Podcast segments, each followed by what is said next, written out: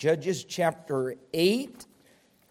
Occasionally, I like to cover unknown stories or, or rarely mentioned stories in the Bible. We're going to deviate from our uh, series in 2 Corinthians tonight. We're going to be reading a lot of scripture basically to get you through a story and make one simple point tonight. So I'm titling this Is God paying any attention at all to this mess? Maybe it didn't slip through your lips, but it passed through your mind as you're looking what is unfolding in our world. Uh, but this isn't the first day or the first generation or the first nation to face craziness. Judges chapter 8, verse 29. And Jerubbaal, the son of Joash, this is Gideon's name for those of you that are not familiar with that. He went and dwelt in his own house, and Gideon had three score and ten sons. I don't recommend this. For he had many wives, and his concubine that was in Shechem, she also bare him a son, whose name he called Abimelech. And Gideon the son of Joash died in good old age and was buried in the sepulchre of Joash his father in Ophrah. And it came to pass, as soon as Gideon was dead, that the children of Israel turned again, went a whoring after Baalim, and made Baal Berith their God, and the children of Israel remembered not the Lord their God, who delivered them out of the hands of all their enemies on every side. Neither showed they kindness to the house of Jerubbaal, namely Gideon, according to all the goodness which he had showed unto Israel. Everyone here is familiar with the story of Gideon, how uh, he took an army of 32,000 and got through a series of events whittled that number down to 300 and then supernaturally gave them the victory. Gideon has, has now died, and uh, Israel's once again without a judge. They wanted, the people wanted to make Gideon king. He refused, decided instead to be, become a priest. Uh, but now we see his sons, specifically Abimelech, the son of a concubine. Now, I, I know this was Old Testament days, but still, uh, we see a man, I believe Gideon was a good man, that made some very poor decisions, and the nation would pay, and his family would pay. And fathers, let me just remind you you may not pay for that sin today, but at some point in your life, your children will begin to pay the consequences and whether that's overlooking something, disobeying a Bible command, ignoring what God is leading us to do, we will at some point see the consequences reaped in the lives of our children and how drastic we see all these consequences as they unfold. But look what it says in verse 33. Here's the nature of man and what we see repeated in the book of Judges. It came to pass, look at the next phrase, as soon as Gideon was dead. It, it didn't take long for the leader to die before the entire nation turned from following God and into idolatry. And here's what look at verse 23, just so you see what was recently mentioned.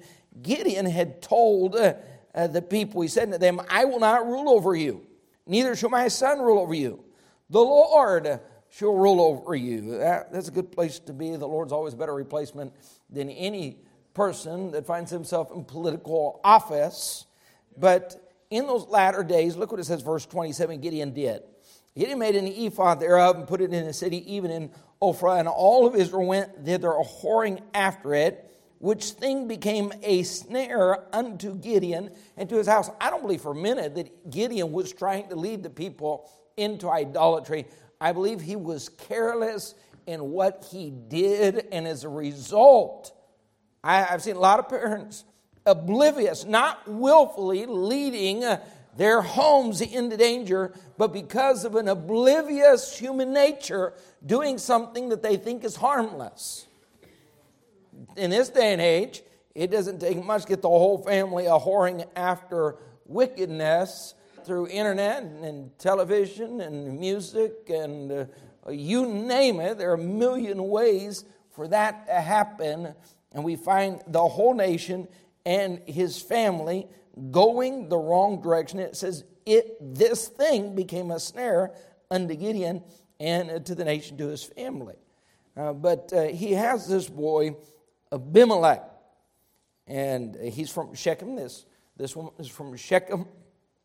And here's, uh, here's what we see she was uh, a follower of Baal. Look what it says in chapter 9, verse 27 as we begin to read. But look, look what happens here. They went out into the field, speaking of the people of Shechem, and gathered their vineyards and trode the grapes and made merry and went into the house of, what's it say? Their God, and did eat and drink and cursed Abimelech. Uh, these people were uh, totally given over to idolatry, and you have a marriage that should have never happened a mixed marriage between a follower of God and a follower of Baal, and the kids, uh, at least this one, gravitated towards mom and away from dad. And we see him, he was never a follower of God, as far as we know. And that was dad's fault, not mom's, because of a choice that he made. But look what it says, verse 1. Abimelech, the son of Jerubbaal, went to Shechem unto his mother's brethren, and he communed with them and with all the family of the house of his mother's father, saying, Speak, I pray you, in the ears of all the men of Shechem, whether is better for you either that all the sons of Jerubbaal, which are three score and ten persons, reign over you, or that one reign over you. Remember also that I am your bone and your flesh. Now, you know what Abimelech's name means? My father is king. Now, this woman had something from the very beginning in her mind. She was already thinking, as soon as, she got her hooks on Gideon and had this child, she said, uh, I'm going to make sure that my son is next in line. And Israel had not had a king up to this point, simply judges. But she was saying, We don't need another judge. We need a king, and my boy can be that man. So it was already planted in his mind. I guarantee you, you know, over the year, he didn't just wake up one day and say, I want to be king of Israel. This is mama that had planted these ideas in his head. So when he's of age, he comes to Shechem, his hometown, and he begins uh, to, to connive with his and conspire with his mother and say, Let's put it in the hearts and minds of these people. And he said, There are 70 boys in all. And most likely, one of these boys is going to become the next leader. I'm from Shechem. I'm hometown. I'm homegrown. Uh, why don't you put your eggs in my basket? Why don't you back me up and help me become the next leader of this nation? Look what it says. So his mother's brethren spake of him in the ears of all the men of Shechem. They begin a grassroots movement in the political campaign of Abimelech. Door to door, house to house, business to business. And the movement was strong. And their hearts inclined to follow Abimelech, for they said, He is our brother. And they gave him. Now, now look, let me just say this. It was in this man's heart to be the king. When you have men that lust for power, there's nothing they won't do to obtain that power. Don't be surprised and think this is new to the United States or new in any country around the world. This has always been in the hearts of uh, men who are full of the flesh, given over to selfishness, desirous of power, and uh, maybe new to Israel, but this is something that we've seen repeated in politics over and over and over. Here's a man that would uh, stoop to any measure possible to gain the power and the position that he so desired, and there was mom helping him the whole time. So they gave him three score and ten pieces of silver. So he leaves with 70 pieces of silver. Look where he gets it from out of the house of Baal. We already know where his inclination is, where his heart is. Obviously, with these kind of motives and where that soul is going, this is not a heart for God and a desire to lead the people in the right direction. He was not one of the judges in the book of Judges established by God. Now, here's what I want you to understand when things seem like they're out of control and spiraling down, and the God is not paying any attention at all, we're going to find out God is not oblivious at any moment. God's never been caught in heaven saying, Oh, hold on, hold on for a second. We need to have a meeting over here and figure out what we're going to do next. They gave him three scores, so he has 70 pieces of silver. Now, look what he's going to do with this money in order to establish his position as king. We're with Abimelech. What's he do? Now, the campaign's going well, but he's got to put some feet to his uh, dreams. So, someone who is wicked and worthless is going to find wicked and worthless to follow him. Be careful. Uh, people always get the government they deserve. Uh, we saw here in California yesterday and this morning, uh, you couldn't have a governor that is doing more to intentionally destroy his state and when given the opportunity to move on to someone with better economic policies, social policies, the people decided to stick with a man with a track record of ruining his state. Human nature never ceases to surprise. So he takes this, he hires vain and light persons. We're not talking about 50 pound people. We're talking people light in the brain, few brain cells, those that were wicked in their hearts and would follow after someone with evil intentions. They followed him. And he went to his father's house at Ophrah and slew his brethren. So he goes in. Now, don't get stuck in the number. You say if there was 70 minus him and the one that escaped be 68 or 69. The, the scripture repeatedly states that 70 were slain. So we're going to stick with that number. There are three score and ten persons. Now, here's, here's when you read scripture, you want to pay attention to every phrase. Look at the next phrase upon one stone. Now, this guy was diabolical. This man was a sick puppy. This man was so evil that he took the same boys that he had grown up with whether or not he was a half brother, whether or not they lived in the same area, obviously they'd spent time together. He brings them out not with a group of soldiers to slay them at one time, but he sits there as they bring his brothers out one at a time on the same stone, and he's watching it take place. This is one evil man. But he said, These guys just might have to prevent me from uh, taking my position of power.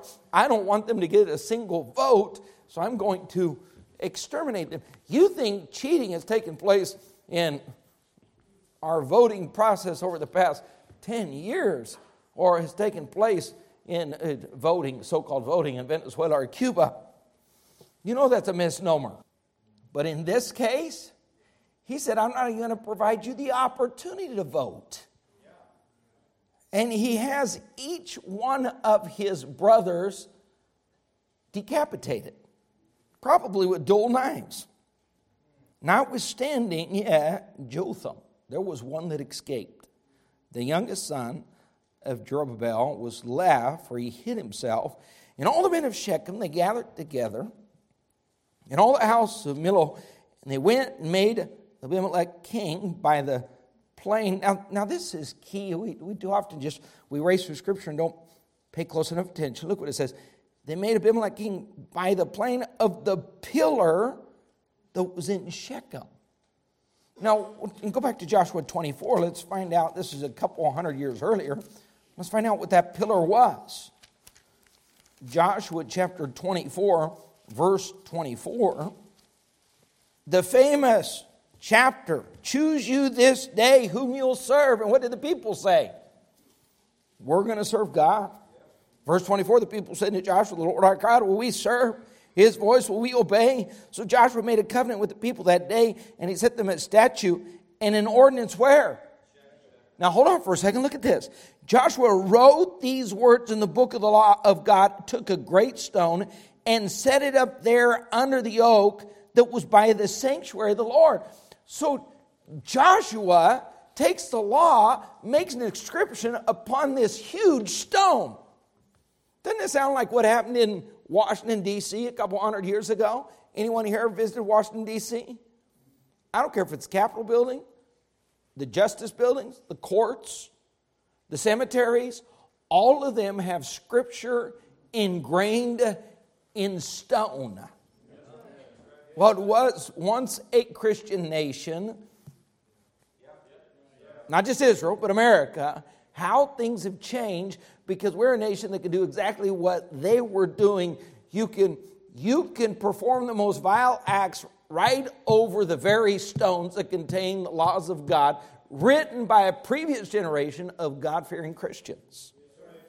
Joshua wrote these words in the book of the law of God, took a great stone, set it up there under an oak. It was by the sanctuary of the Lord. And Joshua said to all the people, Behold, this stone shall be a witness. Now, hold on for a minute.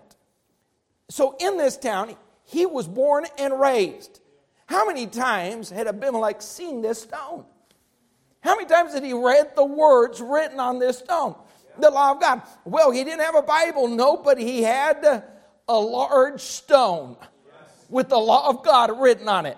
So if there was any man that should have known better, but not just that, where he is performing these despicable acts of killing his own brothers and making himself king was right. God highlights it was there at the same pillar that he was doing this, where Joshua said, This shall be a witness unto us, for it hath heard it. This stone hath heard all the words of the Lord, which he spake unto us, it shall be therefore a witness. This stone shall be what? A witness. This stone of Abimelech shall be a witness, not just to Shechem, but to you. The law of God. Thou shalt not kill, thou shalt not covet. And he's doing all of the above. Look what it says, verse 7. When they told it to Jotham, he went and stood at the top of the Mount Gerizim. Now, this is another famous mount, Mount of Blessing. But you can actually, from Mount Gerizim, see where all this was taking place. It was happening close to the same time. So here they are choosing Abimelech to be their king. They really don't have much choice. They've been flooded with misinformation. Men have been paid, mercenaries have been paid to eliminate the rivals. And Jotham, boy, he can you imagine? He's gonna he's gonna speak the truth, but he's nervous. We're gonna see he's gonna have to run for his life after he speaks the truth. Because he's out there for anybody that who he can get their attention and speaking loud enough to create a ruckus, and he's gonna speak what some would call a parable, others would call a fable. Whatever the case, it was very prophetic and obviously came from the very mouth of God to the heart of Jotham. Look what it says. He went, stood on the top of Mount Gerizim, and lifted up his voice and cried and said unto them, Once again, look at the wording of this. Hearken unto me, men of Shechem, that God may hearken unto you. Church, when a man of God comes with a message from the Word of God, this isn't his message, but God's message. You can't defy God's message and end up winning or prospering long term. And he said, You need to listen to this the way you want God to listen to you. Because he said, our lives that were pleasant for a while are about to change. And he gives them a story here of some trees. Look what it says. Verse 8 The trees went forth on a time to anoint a king over them. Do trees need a king? And they said unto the olive tree, Reign thou over us. But the olive tree said to them, Should I leave my fatness, wherewith by me they honor God and man, and go to be promoted over the trees? The olive tree said, I saw first. Now, here's what you're going to notice. He lists three specific trees, and these were the best trees in all of Israel, the most productive and of highest value. The olive tree, verse 10, the fig tree. And the tree said to the fig tree, Come thou and reign over us. But the fig tree said to them, Should I forsake my sweetness and my good fruit and go to be promoted over the trees? Then said the trees to the vine, the grapevine, Come down and reign over us. And the vine said to them, Should I leave my wine, which cheereth God and man, and go to be promoted over the trees? They said, Why, why would we waste our lives in politics when we could be more fruitful in different areas? Mm-hmm. Now, I don't want to make this a political message. I promised myself in my prayer closet I wouldn't. Verse 14, then said these trees. So the vine, the fig, the olive tree said, No, we're, we're not we're not going to stoop to take a political office when God has already given us a purpose and we're fulfilling that purpose and helping and blessing people like a politician can't. Then said all the trees unto the bramble. Now, what, what purpose serves a bramble? Not shade, it's just a thorn, a thorn in the side of everyone that has one in, in the yard or in the vineyard. So they said, well, we have no choice left but to uh, pick the bramble. Come down and reign over us in the bramble. Who is being identified as a bramble? Abimelech. Bramble said to the trees, If in truth ye anoint me king over you, then come and put your trust in my shadow. If not, now look what it says. Look how prophetical this is going to be. If not, let fire come out of the bramble and devour the cedars of Lebanon. He said, If you in truth and sincerity pick the bramble, all of you are going to be blessed. Well, we know this wasn't in sincerity and truth because they'd taken 70 talents of silver from the house of Baal and paid mercenaries to eliminate the rivals. So there was no truth and sincerity from the very first uh, sign that went up in the very first yard. There was only one choice on the ballot. The other candidates read dead, deceased, headless, decapitated. Verse 17. For my father no, verse 16. We don't want to skip a verse. Now, therefore, if you have done truly and sincerely, and that you've made Abimelech king, and if you've dealt well with Jerubbaal and his house, and have done unto him according to the deserving of his hands, for my father, Gideon, he fought for you. He had ventured his life far and delivered you out of the hand of Midian. Now, that is true. And ye are risen against my father's house this day and slain 70 of his boys. Be careful be careful. You say, I, I, think you, you're out in the world you put your confidence in someone out there in the world. Your confidence is misplaced. If you think there's any loyalty in the heart of an unsaved man, you are setting yourself up for deception. My boss loves me long as you can make a lot of money for that company. But as soon as you can be replaced with someone cheaper, that love will wane and it might be six months before you get your pension. 18, you're risen up against my father's house this day, have slain his sons, three score and ten persons upon one stone, have made Abimelech, the son of his maidservant, king over the men of Shechem, because he is your brother. If you then have dealt truly and sincerely with Jeroboam and with his house this day, then rejoice in Abimelech, and let him also rejoice in you. Say, listen, guys, if this was a fair fight, if this was a good thing, if this was an amazing choice, if he's pure and you're pure, hey, everyone go have a party. Go make the cake, celebrate in the streets. But he said, But if not, let fire come out from Abimelech and devour the men of Shechem and the house of Millo. And let fire come out from the men of Shechem and from the house of Millo and devour Abimelech. He said, If this is a bad thing, guess what's going to happen? You both are going to end up devouring each other. Now, we know this is what happens in the world. Politicians devour the people, and the people devour the politicians. It's a vicious cycle. And it didn't start way back in the book of Judges, it started in the hearts of men.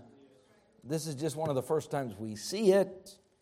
And don't, don't think it to be any great surprise if you see it right here in your own nation. Jotham guess what he did? He was a smart man. He knows not only that people heard, but word is quickly getting back to his half brother in Abimelech is not going to take lightly that he missed one. He's going to say, Don't sharpen that knife. No, go get me a butter knife because when we take off Jotham's head, I want to make sure he feels every second of the decapitation. So Jotham ran away and fled and went to, Beer, not to drink a beer, but he went to Beer. And he dwelt there for fear of Abimelech, his brother. And when Abimelech had reigned, now, now look at how short lived this is. He, three years. Uh, aren't, aren't you glad that, uh, for the most part, there are two year, four year terms? I, I'm thankful for those. Aren't you glad you don't live in a nation? Now, we, we know Chavez changed that, and it could change in our nation. Don't think for a minute they're not plotting to uh, to change those things. When you can add a 51st state that guarantees you unlimited power as a government, when you can enlarge the Supreme Court, stack it, and don't think that all those things aren't already in the works. Cheaters cheat, the corrupt live by way of their corruption. None of that should surprise you. We, James and I, were in Venezuela, day 64 of the strike, the national strike against Chavez. And at that point, the people were convinced he was, he was trying to gain uh, unlimited power and extend his rule past six years, and he would end up doing that. But they thought at that point it would be impossible. That's why they were striking. They were going to strike for 100 days. We had to be there day 64. The Americans were gone. And James and I were down there at the barbecue, 10,000 people, wrapped in Venezuelan flags and jumping up and down and shouting down with Chavez. Now, thankfully, none of his mercenaries were around to take us off the planet. Because once he gained control, guess what he did? Begin to eliminate his enemies. Look what it says in verse 22. So, three years in, God says, enough. Now, how many understand this is just pure chaos up to this point? Corruption and chaos. Now, all of Israel had not accepted him as king. He's ruling over a very small group of people, Shechem and the surrounding areas. But God says, even that's enough. Verse 23. Then God sent an evil spirit. Now, this is hard for the human mind to capture. And I've heard everything under the sun when it comes to the sovereignty of God. We do understand Satan is the God of this world. How many understand that? But you do understand that God can still move uh, the pieces on the chessboard no matter which side they're on. God can move the queen to get them to move the castle so he can kill the king. It's that easy. It's not even fair. Have you ever played your kids in checkers? And you tried to give them hope? You wanted to make them feel good? You thought before I kill you, I'm gonna let you feel like you can actually you can actually have a, a moment of victory. Here's what God is God actually takes, and, and remember this when you look at what's going on around the world, we wrestle not against flesh and blood, but against principalities and powers, something much greater. Don't ever attribute what is taking place. I was never a conspiracy theorist until the past few years, and now I believe every conspiracy. but it's not the brilliance of these men in leadership position. It's not the billionaires, it's not the politicians, it's not the world leaders. You're talking about literally demonic forces unleashed and we see this in the book of Daniel, but literally manipulating world leaders, putting thoughts and ideas in their hearts and minds. And in this case, it was God who said, I'm going to bring all of this to naught. I'm going to send out an evil spirit. So the men of Shechem turn on Abimelech, and Abimelech turns on the men of Shechem because they need to punish each other. Look what it says. God sent an evil spirit between Abimelech and the men of Shechem, and the men of Shechem dealt treacherously with Abimelech, that the cruelty done to the threescore and ten sons of Jerubbaal might come, and their blood be laid upon Abimelech their brother, which slew them, and upon the men of Shechem, which aided him. God said, I'm going to punish all of them. And I'm going to allow them to punish each other. The men of Shechem set liers in wait for him in the top of the mountains. and they robbed all that came along that way by them, and it was told Abimelech. So the men of Shechem began to lose confidence because this evil spirit came down there and said, You know what you guys ought to do? Abimelech's making a lot of money, and we have trade routes here in our country. Why don't you go plunder those wagons? And uh, you, you thought Wells Fargo was having problems here in the United States 100 years ago with uh, Billy the Kid and this group of bandits that roamed the West. Uh, this started way back. These bandits are are plundering and pillaging those men. And, and Abimelech gets ticked off. And he said, This is hurting my income. And Gaal, the son of Ebed, came with his brother, verse 26. He went over to Shechem, and the men of Shechem put their confidence in him. So here comes a new man on the scene that says, Forget Abimelech. He can't, his region is small and he can't even control the chaos in his own region. Boy, does he have the gall. The gall that he had, the son of Ebed, he came with his brethren. He went over to Shechem. And the men at Shechem, so they, they changed their allegiance from Abimelech to Gaal. And they went out into the fields. They gathered the vineyards. They trode the grapes. They made merry. They're partying. They said, you know what? We never liked this guy really, anyways. It was his mom that let us to vote for him. So they went out, gathered the grapes, got drunk in the house of their God, Baal, and cursed Abimelech.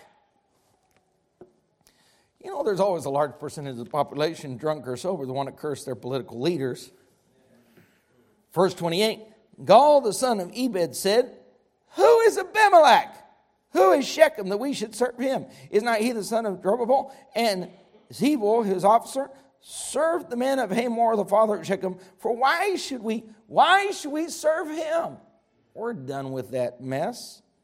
Would to God this people were under my hand, then would I remove Abimelech. And he said to Abimelech, Increase thine army and come out. And when Zebul, now Zebul had been appointed by, placed by Abimelech. So his loyalty still lies there. And when Zebul, the ruler of the city, this is the, the mayor here, he heard the words of Gaal, the son of Ebed, his anger was kindled. He said, This is trouble. I've got to make sure my boss knows about this insurrection. We're going to have to squelch this. And don't you know that satanic spirit was having a blast? He just put in the stick and he was stirring the pot. He was turning this person against that person, that person against this person. Then he ran over there and said, to Zebul, you need to go tell Abimelech, verse 31. He sent the messengers unto Abimelech, privily saying, Behold, Gaal, the son of Ebed, and his brethren, be come to Shechem, and behold, they fortify the city against thee. Now, therefore, up by night, thou and thy people that is with thee, and lie in wait in the field. He said, What we're going to have to do here is be a little bit tricky. So, we just need you to stay hidden outside the city. I'm going to make sure they go outside the city, and when they do, they'll be easy prey. It should be that in the morning, verse 33, as soon as the sun is up, thou shalt rise early and set up the city.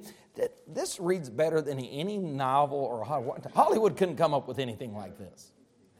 Amen?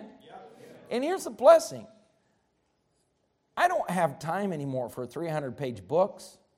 And God put a 300 page book in one chapter. Incredible what's going to take place here. Behold, when he and the people that is with him come out against thee, then mayest thou do to them as thou shalt find occasion. So Abimelech, Abimelech, verse 34, he rose up, all the people that were with him by night. They laid wait against Shechem in four companies. And Gaal, the son of Ebed, went out, stood in the, entering the gate of the city, and Abimelech rose up, and the people that were with him from lying in wait. And when Gaal saw the people, he said to Zebul, now here they are together. Zebul set him up. Gaal didn't even realize he'd been set up. He just realizes he has newfound power and an army, and the men of Shechem have backed him up, and he thinks if Abimelech ever shows back up, I'll put a knife under his fifth rib and be the end of that man, and I'll take his position. So Gaal's out there. He sees the people, and he said to Zebul, Behold, there come people down from the top of the mountains. Yes, you're about ready to die. But he doesn't know what's going on. He's been betrayed. And Zebul, the mayor, says to him, Thou seest the shadow of the mountains as if they were men. All those things that are racing towards us with swords and spears on horses, it's a figment of your imagination. It's the shadow of the mountain. You know how clouds will play with your eyes. One of these days, we got to buy you some new glasses. I wouldn't worry about it at all. And Gaal spake again and said, See, there come people down from the middle of the land, and another company along by the plain of Meonenim. And he said, uh, I don't think my eyes are deceiving me. I think those are actually men marching towards this city. What do you think, Mayor? And the mayor said, Buy some new glasses. But now, verse 38, then said Zebul unto him when he could no longer lie, Where is now thy mouth? Hey, big mouth. I thought you were just saying, Who is Abimelech? Yeah, bring that boy out here. Let's put some boxing gloves on. Let's put us in a ring together, me and him. I'll smack Macho and Camacho down. I'll take him. You see these pipes? And Zebul said, I thought you were just bragging about uh, who is Abimelech. Seems to me like now you're a little bit nervous. I notice a little bit of sweat dripping from your brow. Are you sure you're okay? Wherewith thou saidest, Who is Abimelech, that we should serve him? Is not this the people that thou hast despised? Go out, I pray thee now, and fight with them. Can you imagine if you were watching this in a play? This is all, Shakespeare has nothing on what's taking place right here. This is amazing. And you know what? That evil spirit is just going from person to person and place to place, stirring the, the pot so these people will kill each other. Gaal went out, verse 39, before the men of Shechem. He fought with Abimelech. And Abimelech chased him, and he fled before him, and many were overthrown and wounded even unto the entering of the gate. And Abimelech dwelt at Arumah, and Zebul thrust out Gaal and his brethren that they should not dwell in Shechem. He said, No, you guys are not going to live in this city anymore. You're done. This is my place, my house, my city, gate shut.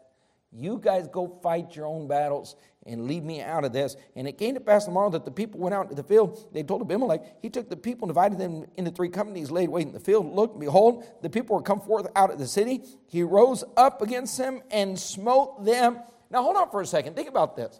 These were the same people that had elected him king. These were the same people, some of them, that had been paid in silver to kill his brothers. And now, you're looking at Gaal saying, What have we done?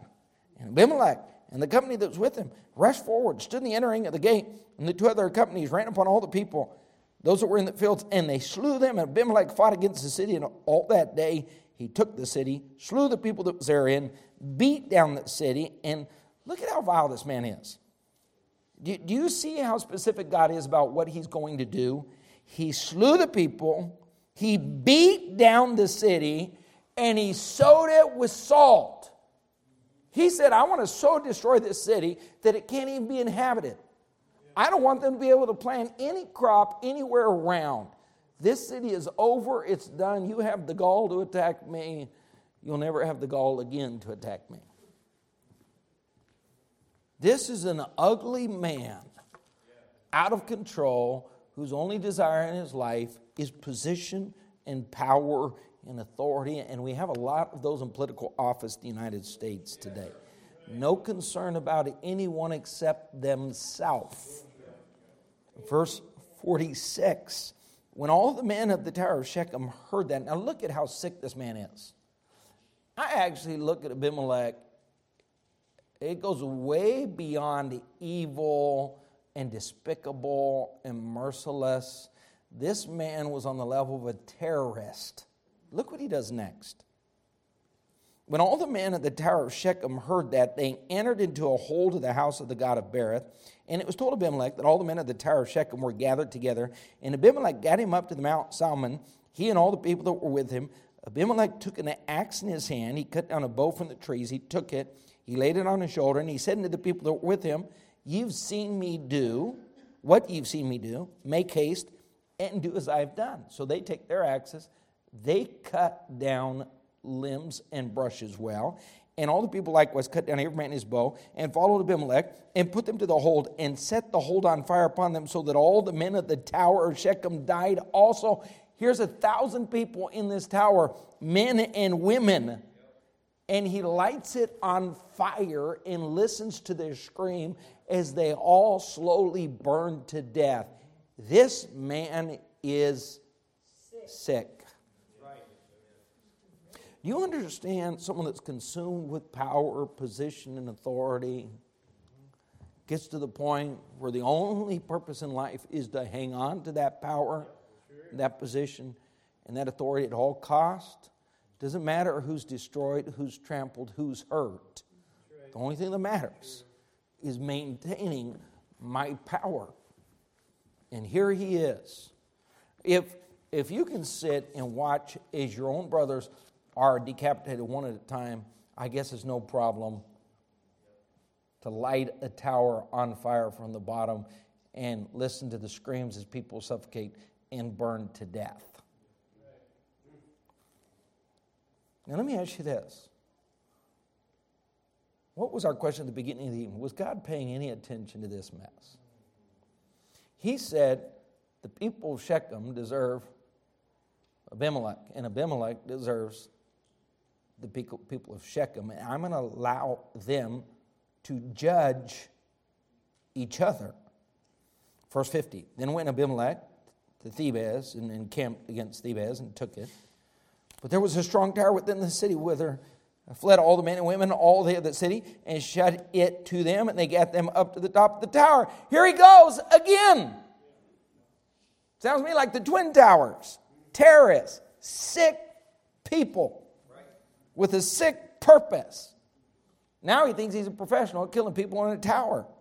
And Abimelech came into the tower and fought against it, went hard into the door of the tower to burn it with fire. And hold on for a second. There is a God in heaven. And a certain, what? There's nothing worse for a captain of an army and a king of a nation to get killed in battle. But to be killed in battle by a simple cook, she's on top of that tower. She got a bright idea. She said, We got some millstones up here. She said, by that window, picked up that rock, said, I hope, he look, he's coming closer. He's coming closer. I don't think I can go that far. I need you to come a little bit closer. Can you come a little bit closer? And then she went to go pick that thing up. She said, Boy, I don't think I can throw it at all, but I can drop it. And the evil spirit said, Abimelech, come light this tower on fire. You forget your soldiers doing it. Why don't you just come right up here to the tower and you light the fire. And that woman, listen, she could have thrown it 10 feet away and it still was going to hit him in the head. She cast a piece of a millstone upon Abimelech's head and all to break his skull. Then, hold on for a second. Look at, look at this. Anybody ever seen millstones? Okay, millstones are not this size. You're talking the small ones, you know, eight, ten pounds. So when this thing's being dropped from a tower, can do some damage. Yeah, leave a little indentation somewhere, especially if it hits the skull. Take someone quickly off this planet, right? But God said, I'm not even going to let you die immediately.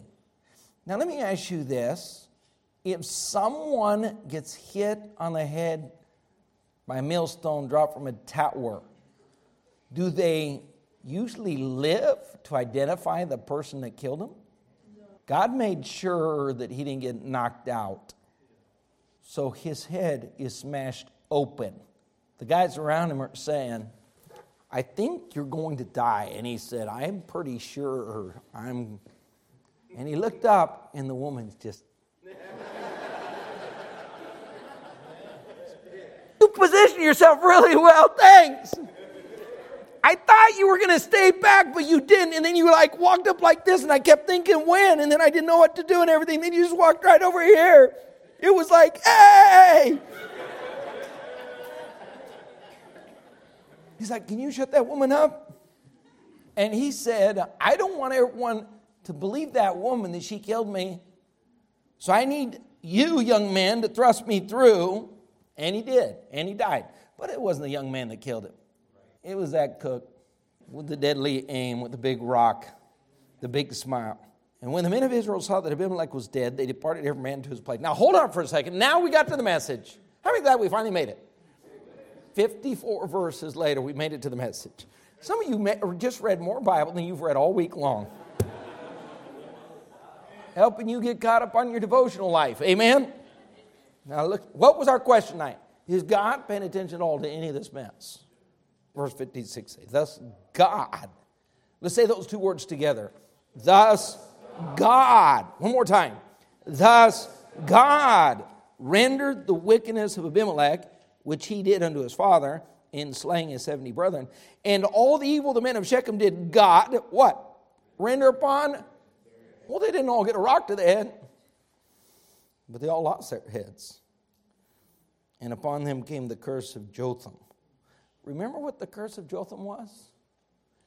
If you if you guys decide to make that that thorn bush your king fire what, did, didn't he say that fire if, if you did this and it wasn't in sincerity and if it wasn't in purity and if both sides didn't have the right intentions the end of the day he said fire is going to consume both of you. You see the prophecy? Because you know what? There is a God. And did God choose Abimelech to be the king? No, the people made that mistake. Did God tell Shechem to follow that leadership? No, they made that choice. And it's amazing how one poor political choice can turn a nation upside down so drastically, so quickly. And that's what the people at Shechem found out. But here's what God said God never moved his eyes off the situation, was never ignorant for a single moment. And God said, I'm going to use one of Satan's angels go stir the pot and let you guys render judgment. Abimelech upon Shechem, and Shechem upon Abimelech. And guess what was left? Nothing. Shechem was gone for 200 years. Shechem ceased to exist. And Abimelech, with a crashed in, bashed in head, ceased to exist. You know why? God's paying attention.